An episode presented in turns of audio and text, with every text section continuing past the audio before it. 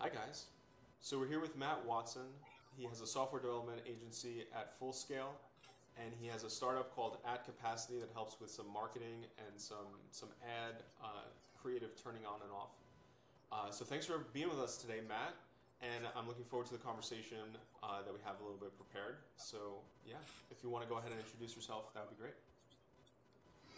Yeah, thanks for having me. Um, Matt Watson, been an entrepreneur and .NET developer for over 20 years. I know that's your favorite.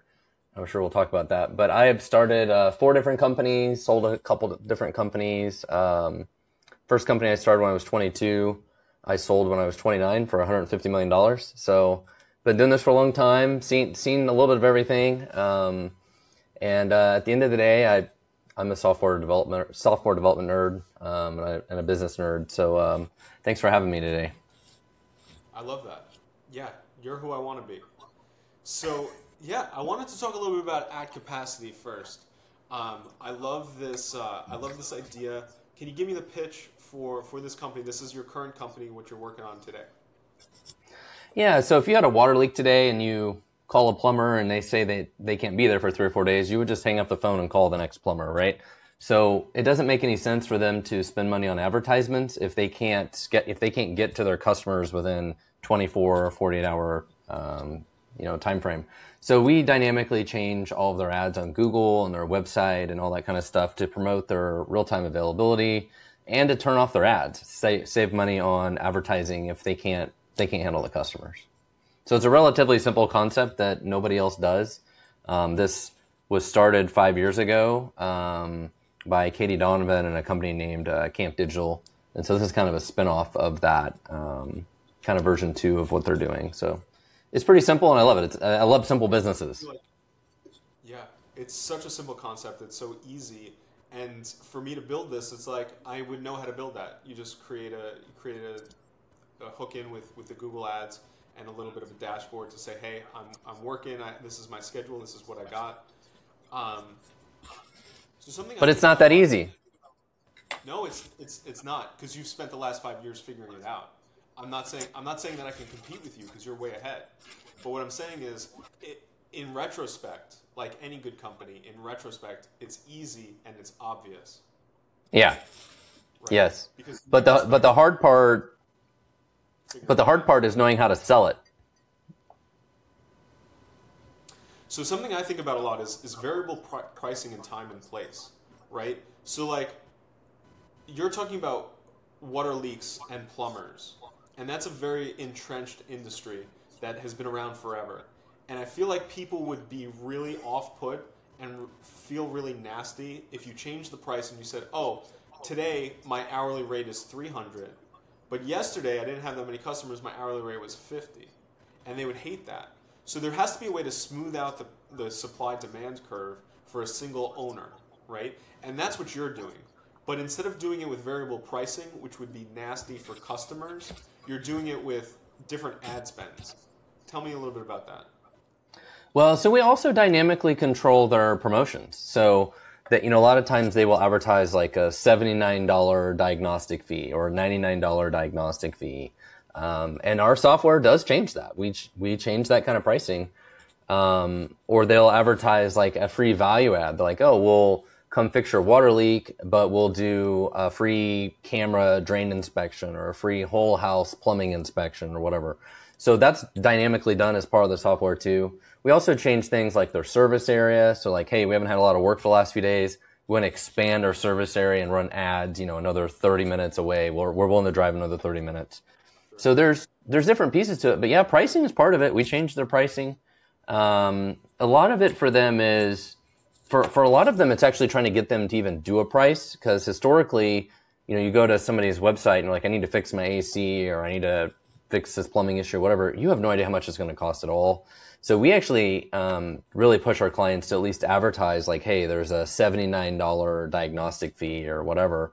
But yeah, when they get in your house, that may cover the first 30 minutes and then they're like, hey, it's $300 an hour or whatever. And, and that some of them are, are kind of scammy that way and, and not a fan of that. Um, but that's kind of the way some of the business works. Yeah. But when you're doing the, uh, when you're doing the promotions or the variable pricing, it's only promotions. It's not like the standard price that's changing. You're only changing promotions, and I feel like people are okay with that, right? Yeah. So Yeah, where, that's correct. So you're starting with like HVAC and plumbing places, but this isn't a problem only for them. This is a problem for anything. What's stopping your technology from from doing it for um, lawyers and doctors? Yeah, so great question. And so that's why they brought me in to help with this about 18 months ago. Um, Camp Digital had been doing this only in home services, and they brought me in to turn it, you know, extract the technology part of this and figure out how to simplify it and how to take it to other industries. And so we are real close to taking it to potentially like automotive, like automotive service, lawyers is good, a lot of healthcare stuff. Um, there are a lot of other home services as well um, things like garage doors or pest control, roofing, all sorts of different things. But yeah, I mean, any anything that's capacity constrained, like literally a funeral home, like a funeral home is booked for the next six weeks, stop advertising, right? It could be anything that's has some kind of uh, capacity constraint. Or you so just ask people to stop dying, right? that yes, we're, we're trying. So we talked a little bit about invisible apps, and I was giving you the pitch for my co- one of my companies, the unsubscribe robot, and how um, it's simply an email. You just forward an email to an email address to unsubscribe from that email list, and the company is just a behind-the-scenes back-end algorithm that's just running 24-7 and whenever you get access to it, it, it, it happens. So on your ad capacity do you have a website do you have a user interface where people have to use it or is it just integrating right with the calendar because you could envision something where all i get is a calendar and then it like does all these rules without it um, That is the way it works. yeah It's automated. So we integrate with their scheduling systems. Out how it's invisible, and like you don't. Yeah. Even, it's the, it's the the ninety five percent of the software, ninety five percent of the work is just invisible to everybody, and it just happens. So talk to me a little bit about that. Yeah, so we integrate with their scheduling system. So in our industry, you have field service management software that they use, like Service Titan is the, the biggest. They're like a multi-billion dollar globally traded or uh, publicly traded company. There's also companies like House Call Pro and others. So we just integrate with them to pull in the, the schedules and then we have our own kind of algorithm we've built on top of it to calculate the capacity. It's not, it's not rocket science or anything, but it's, yeah, it just integrates with our schedule. Can you talk to me about the algorithm? I mean, I'm an algorithms guy. I love it. I've done some stuff with like radio frequency test and measurement. You know, some some solar panel stuff with NASA, just like crazy stuff. But my my whole thing has always been the algorithm doesn't have to be that complicated. Just start with an expert system and say, what would a human do if he was pretty stupid and had a little calculator and was able to say, how much money can I make this week? Like, just figure out how much it's, your time is worth to you every hour and how much it's going to cost based on the advertisements that are being run. So talk to me, give me a little insight into this algorithm. How how's it actually working? Because so many people get like intimidated by that word, and they like think Yeah. it's a logarithm. I'm like, it's not a logarithm. Yeah. it's just it's just a way to get something done. So talk to me about how that works. Yeah, that's the thing. Like you could you could get into it like, oh, what is drive time and what is what are the technicians and what are their skills and what parts do they have on their truck and like you could get all this crazy complexity to all this crap. Now we just look at uh, how many jobs they usually do a day and how long it usually takes them to do a job. And so it's it's like not that complicated. Now it does vary from one tech to another, right? You might have one tech that installs air conditioners and that's usually like an all day job versus the guy who does air duct cleaning and it takes two hours, right? So, but we just look at the history of what jobs they do and calculate an average. Like, it's not hard. But you also have to look at price. You have to see how much is this worth to me. What's the profit margin? How much is it costing to do this? You don't have to break it down too much, but you have to have an average price, an average profit margin, because that's what the owner cares about. They do. I mean, for, for our sakes, we're just trying to figure out their availability. We don't know what leads they're going to get, what somebody's going to call about necessarily, right? Now we do care. We do have what we call for some clients like more of a high value leads versus the low value services. So for example, in a plumber, they'd much rather do sewer repair, sewer line repair. That's like the holy grail of, of big fees if you have a massive sewer, sewer line issues. That could be like thousands of dollars to fix. Or fixing a water heater, things like that, or bigger ticket items. So we do have some customers where we'll, we'll do different advertising for those higher value a bigger ticket things than a simple thing of like replacing a faucet or something that's going to be low low So ticket. This, is, this seems like a good example. I come across clients that just want to build the most complicated thing right out right out of the gate, and they're just like, we can we can look at we can look at gas price, and that changes, Yeah. and we can find that data, and we also know exactly what parts he has in this in the in the van, and we can send the guy that's closest, and we can look at his hourly rate because he's an apprentice and not a not an expert. Yeah. And we look at and then we look at the the demographic of the of the client and whether or not they're going to be gullible enough to to pay extra Yeah. or do Yes. anything. We can do all of these things and Bill, build that for me today. I got to launch next week and let's have the whole thing. But you just described your successful company that's making money today in a really important market and you have two categories. You have high ticket and you have regular and that's it. Yeah, and so there, yeah, I mean, I mean, we're on the lead generation side, right? But the side you're talking about is almost a little more on the dispatching side, and there is software that is specific to dispatching. So if you think about, like, we have a customer in Minneapolis that has like over a 100 techs. For them, like trying to optimize those 100 techs is makes a lot of sense, right? If you can get another 10, 20, 30 jobs done a day because you optimize those technicians, then it makes sense. But for most average like plumber stuff like that, they have like two or three techs or employees, like that stuff would be grossly overkill.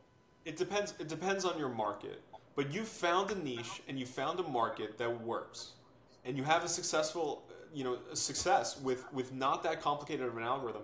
You don't start with the complicated algorithm. No. You don't. You don't sell to enterprise first. You sell to the you sell to the mom and pop shops because there's just a million of them. That just seems like Yeah. such the best strategy. So talk to me about Glue and how this back end system is just like the the system that just it's just a bunch of back end work. The the ugly infrastructure work that everybody that, that all the developers hate and find boring.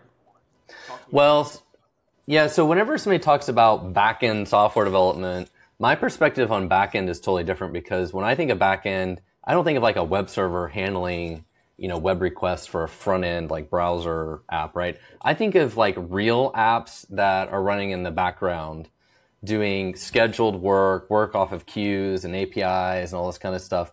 My last company was a company called Stackify, and we processed millions of transactions an hour through data ingestion. We ingested just billions of data points an hour.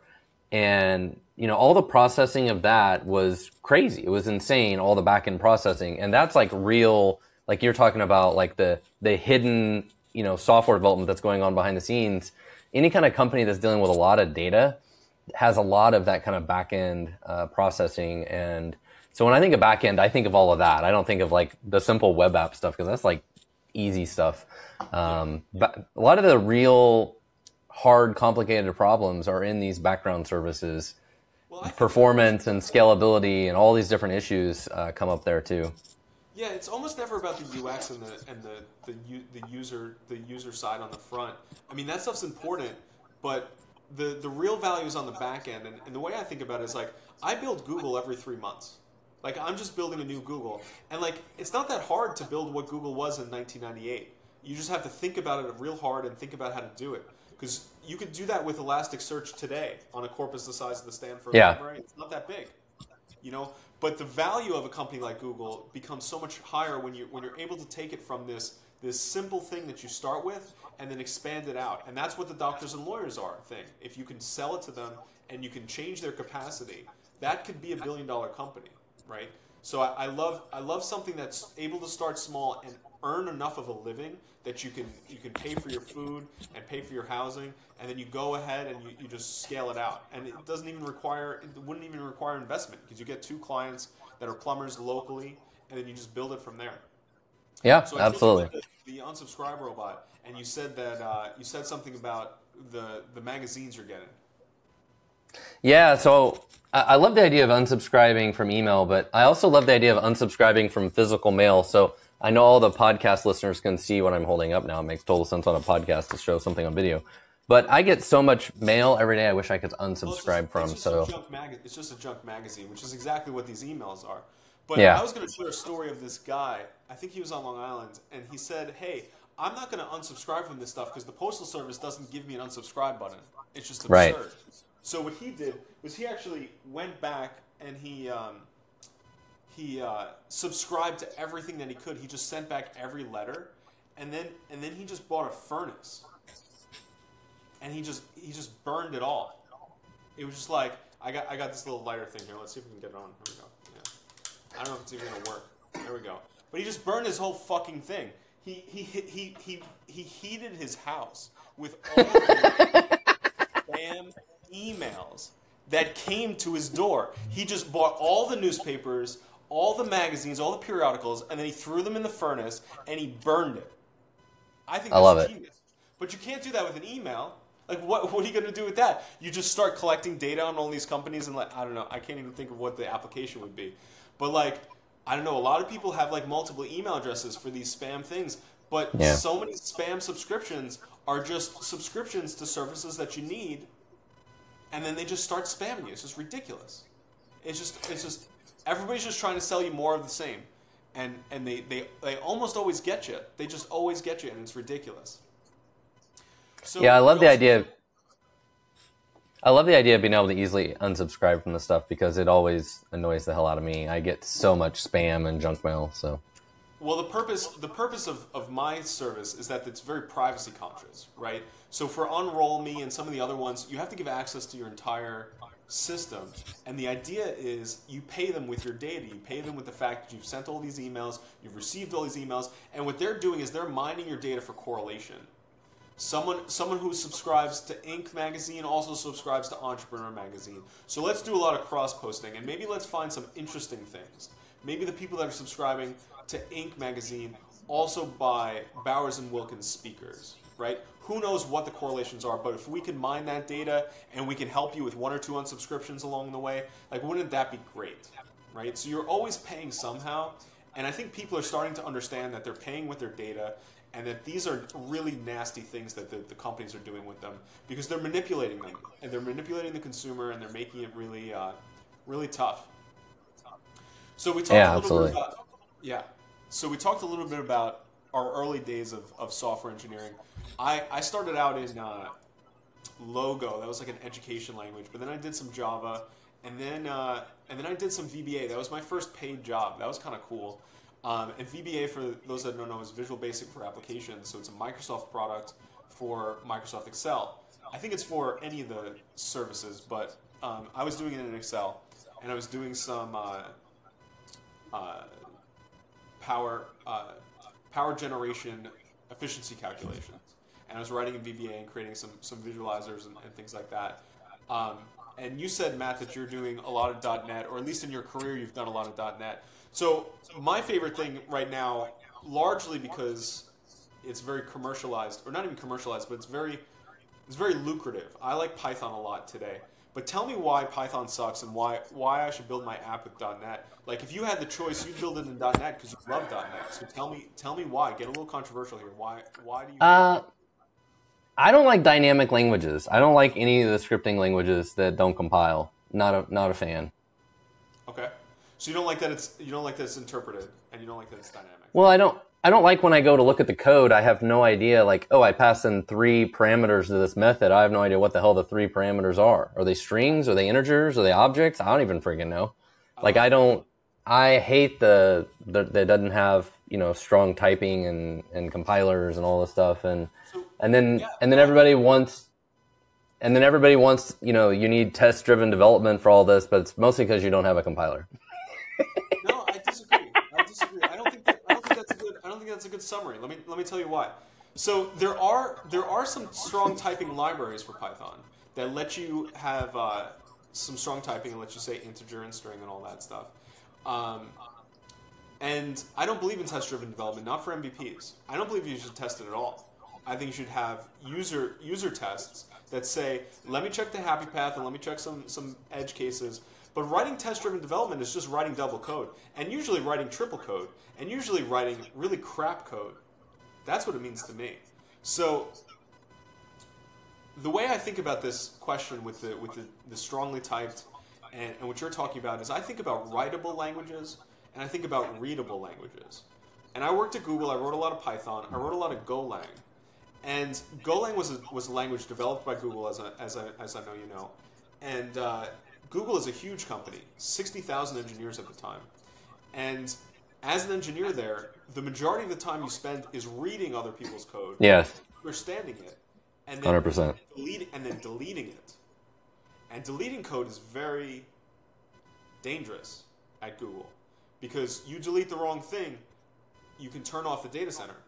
At least when I, at least where I worked, there was places where I could drop the stock of Google by five percent in a day, and five percent is how much? A couple billion dollars. Billions. I, I had the power to do that. If I deleted the wrong thing and convinced one person that it was okay. That's all that it took. That's all that it took. And uh, so Google developed this language called Golang, and Golang is a very readable language. It's strongly typed. It has functions. It's very functional, like the like the Haskells and the OCamls of the world, which I think are some of the most beautiful languages there are. They're the most difficult to understand, but some of the most beautiful languages to look at. And Golang is just very readable. And for me, Python is the most writable language. It's the most easy to learn. It's the easiest to write, and it's the easiest to hack a bunch of shit together. It looks like Visual Basic. Uh, Like Visual Basic, I'm not. Yeah. So I did the VBA stuff, the scripting in the in the Excel. So maybe that's why I like it so much. 'Cause Yeah, just it's very like English, like yeah. It's really hackable. But but you're right. It's not super. Uh, doesn't have a lot of longevity to it. If you hire a bad developer, he hacks something together, and then you have to say, "Ooh, now we have to sell this for a million dollars, or we have to sell this company for a hundred million." And it's like, "Ooh, I don't like that code. That code doesn't look that good, and I don't know if it's gonna. I don't know if it's gonna last." So I get why people don't like, um, why people don't want to be using Python for that sort of thing. But s- s- pitch me why .NET is a good MVP language because I just told you why I think scripting is better. Well, I think the problem with .NET and, and even Java is historically they've been more enterprise languages, and people just overcomplicate the hell out of everything for no reason. Um, with you know all the different development architecture principles and all these things, they just overcomplicate it, right? But you don't have to. I mean, I think uh, .NET can be as simple as Ruby or Python or anything else. It doesn't. I mean, you can write really simple apps, and uh, it doesn't have to be complicated at all. I think just a lot of enterprise thinking overcomplicates all of it. And I've been using .NET since it was in the early betas, and it's it's definitely changed dramatically and went from you know things like MVC came out and and used MVC, which was you know more popularized by Rails on, on Ruby and stuff, which now everybody does, and um, and now most of it's all front end using Vue or Angular or React or whatever, and so it's changed dramatically. It's like every five to ten years, there's like major major changes. Um, But building the the back end part of a web app in .NET, I think is a to me is a great option. I I I love .NET and I like the fact that it's strongly typed and compiled and all the different stuff. So Well, don't get it wrong. You can write really complicated, really good-looking Python. It just takes Yeah. a lot of work. And I see I see posts on my LinkedIn because I follow a lot of Python influencers, and they give all these complicated things about the best way to create a generator and the best way to do all these different things. And I say, hey, if you're a junior engineer that's one year out of college, doesn't understand it in about 30 seconds, you're doing the wrong thing. You Well, and I- make it complicated. And and I love your your point earlier about most most software developers spend most of their time reading code, right? And Yeah. you know, to your point there, it's like I'd much rather use something that is just easy to understand and easy to read. Um, the the simpler the solution, the better for me. I, I much prefer simpler solutions. Well, that, that's here's there's the thing, Matt. If you say simple, depends who you're talking to. Yeah, If you talk to if you talk to a principal engineer and, and, and you say I want simple, he's going to pick out the most complicated thing there is. Well, I have a theory. I have a theory on this. My theory is, so when we first become software developers, the first couple years or so, we, you know, we figure things out and, and, you know, we, we learn the basics. And I feel like most software developers, as their career goes on, kind of past that, they feel like they need to make the code more complicated, more architecture, more abstraction, more frameworks, more this, right? And it feels like you're talking about the principal engineer. It's like they got that way because for over all these years, they figured out how to do all these things very complicated. Where it, that's really like an inverse pattern. Like I feel like you you should learn to do things simpler. but most people, I feel like that's the path they go down. It's like the longer they do software development, the more complicated they want to make things. Where I'd much rather just have them be simpler. How can we make them even more simpler? Well, I don't like the word simple again because you just it depends who you ask. And the thing yeah. that I think about sometimes, the thing that I think about sometimes is length of code. Because a lot of these algorithm interview questions are solved by iterating over the list twice. I don't know if you're familiar with these questions, but a lot of times there's like an operation that you have to do, and if you do both of the operations in one loop, you get an n squared. And if you do the operation once and you do some pre-processing, and then you do the operation a second time, and then do the actual operation, you do it in 2n. And of course, as you know, 2n is the same as n. And n is a lot better than n squared. So I think about length of code. I think about breaking it up into more methods that are easy to read in a short amount of time and just having a lot of code. Because, you know, when I worked in algorithm work with the frequent te- uh, radio, frequency, radio frequency test and measurement, my boss, Genius, wrote in HT Basic, which was a really esoteric, really old language. And when he wrote the code, what mattered was how many characters you used for variables. The amount of space on the hard drive was so small that he had to use single letter variables in large thousand line programs. And I had to decipher this between a C and an A, and I had to remember what it was and then rewrite it. It was a nightmare. That sounds terrible. It was terrible. But I sounds like awful. People, people get into this thing where they're like, I want to be as concise as possible. And you don't have to be concise. You just don't have to be concise. And I believe verbose, not, not verbose is the wrong word. I believe uh, like a, a lengthy a lengthy method is simpler and easier to understand than a concise one. And a lot of these programming principles come from being concise. And what you need is a good modular system that has a solid architecture and then not be too concise in the methods. What, what do you think about all that? I agree with you. I'd, I'd much rather optimize for the next person who's going to look at this code. How quickly can they figure out what it does, right? I'd, I'd rather optimize for that. And um, yeah, people people go crazy over solid principles and don't repeat yourself and all these different things. But it's it's trying to figure out when, huh? Repeat yourself. It's sometimes it's the, sometimes it's the easiest thing to do. Yeah, that I mean you're you're more likely to break the code by trying to make one way to do things but have four different you know versions of it or whatever but uh, this is this is the problem that you're facing but you're facing it in the business world right? Because you have this code that works for the plumbers you have it for the AC yeah. people and now you're kind of trying to abstract abstract abstract application it or make it more abstract so that it works for other industries. And it should be easy because somebody the first person that wrote it wrote it specifically for an industry and now it doesn't need to be for that industry. Yeah.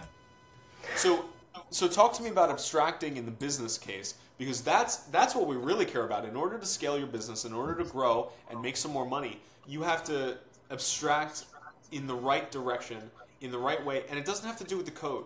It just doesn't have to do with the code. So talk to me about that. Yeah, so for us, it's building flexibility around the different services that they provide and like how we group them and do do different things with that. Um, and at the heart of our software is really something we call the availability service. That is a bunch of basically business rules and logic right? It's trying to figure out based on how many appointments they have for the next so many days or you know are they available or not available? And what is their time guarantee? And what if there's a holiday based on the time of day? And you know all these different kind of variables that go into it. It's really complicated. But it's an example a perfect example of something that needs a lot of testing a lot of unit testing. So we have a lot like the, the amount of testing code we have is probably five times the amount of code that actually runs this uh, availability service. There's so many different test cases. Um, so it's actually, you know, example of something that needs a shitload of testing. Um, but for us, yeah, it was making a really flexible kind of rules engine around around all of it. I love rules engines; those are so fun. So uh, we were talking. You, you said something else that was interesting. Um, that engineering is the easy part, and I think it depends on who you're talking to. You said selling this stuff to the right people, that's the hard part. I believe it's all about who you are and what your experience is, right? Because I bet you if you talk to an enterprise sales executive or an enterprise sales engineer, he'd say the selling is the easy part, the building is the hard part, or getting my boss to give me leeway to do this thing is the hard part, right? So you're saying the engineering is the easy part. So what that says to me is you're a good engineer, and you know how to manage engineers, right? So it just depends who you're talking to. And the people that I talk to, my clients, have a really hard time building it. And you said you meet a lot of people who are coding in their basements, build a great product, and then never get it out there because they don't have a good market fit. So you know a lot of hackers that are building stuff. I know a lot of clients that are unable to build stuff because they don't have a good development shop. But you said you have Yeah. 300 engineers in the Philippines. I love the Philippines.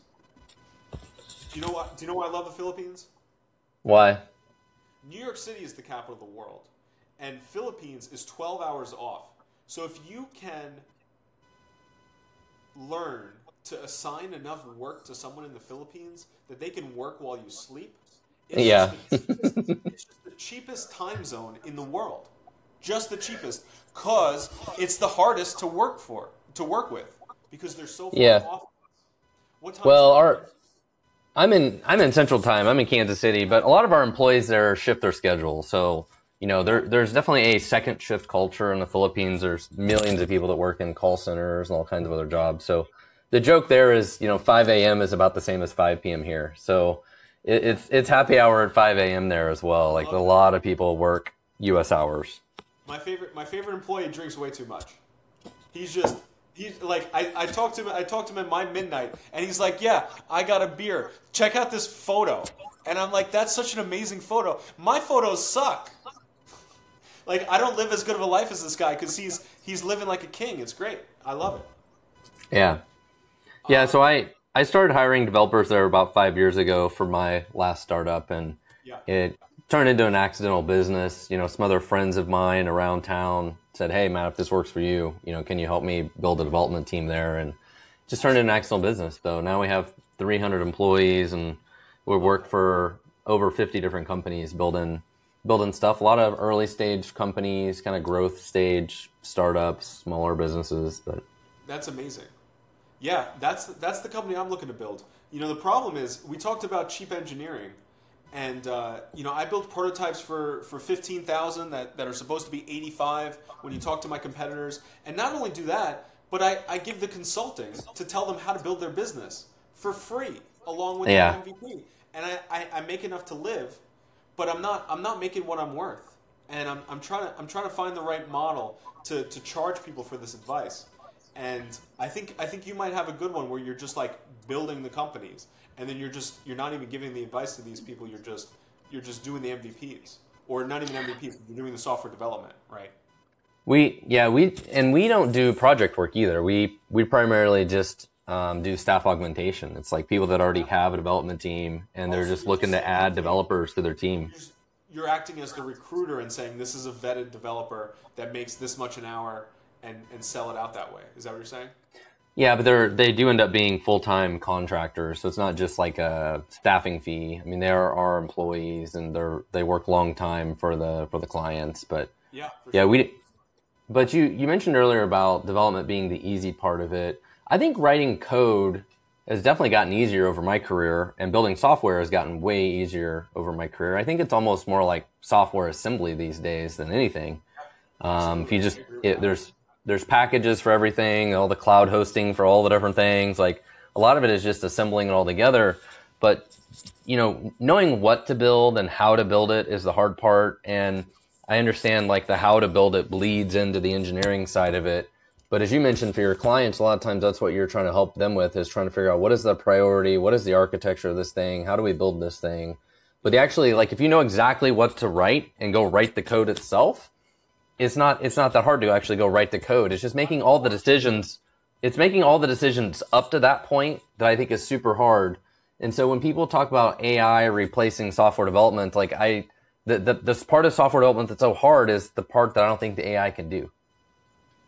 Well, they, it has to determine it has to determine the human needs. At the end of the day, software serves the humans, Yeah. and and you have to figure out how are we going to optimize? How are we going to um, how are we going to translate these these bits and bytes and keystrokes into something tangible in the real world? Because there's not that much that's like that valuable in the virtual world. I mean, we got video games, we got NFTs, we got art, and then we have money. But what does money buy? Money buys food, money buys flowers, money buys a nice house, right? And if, if you can't translate that and create create an easier way to get people to spend their money, they're not going to. And that's what the business is, right? So- Well, and, and a lot of time with software development, I feel like the challenge is figuring out what not to do, right? Because, you know, if, if you're running a software development team, it's like we could do all of these things. There's a hundred different directions we could go, but a lot of them are the wrong direction or it takes us away from whatever our core product is our core client is, right? And I'm sure this is something you deal with in your, your practice with people is getting them to focus. Like, no, this is what the product needs to do. We need to stay focused on this thing because you can easily run rampant a hundred different directions and then then you never end up with yeah then you run up with an app that just makes no sense Yeah. Well, yeah, it's. I I think a lot of it about hyper optimizing on a single a single use case that that somebody with a headache has.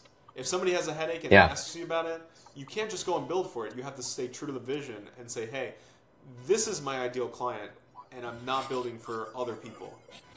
And even if they big, even if they give a big check, it doesn't matter. Because that's it's so hard though. It's so hard to do that though.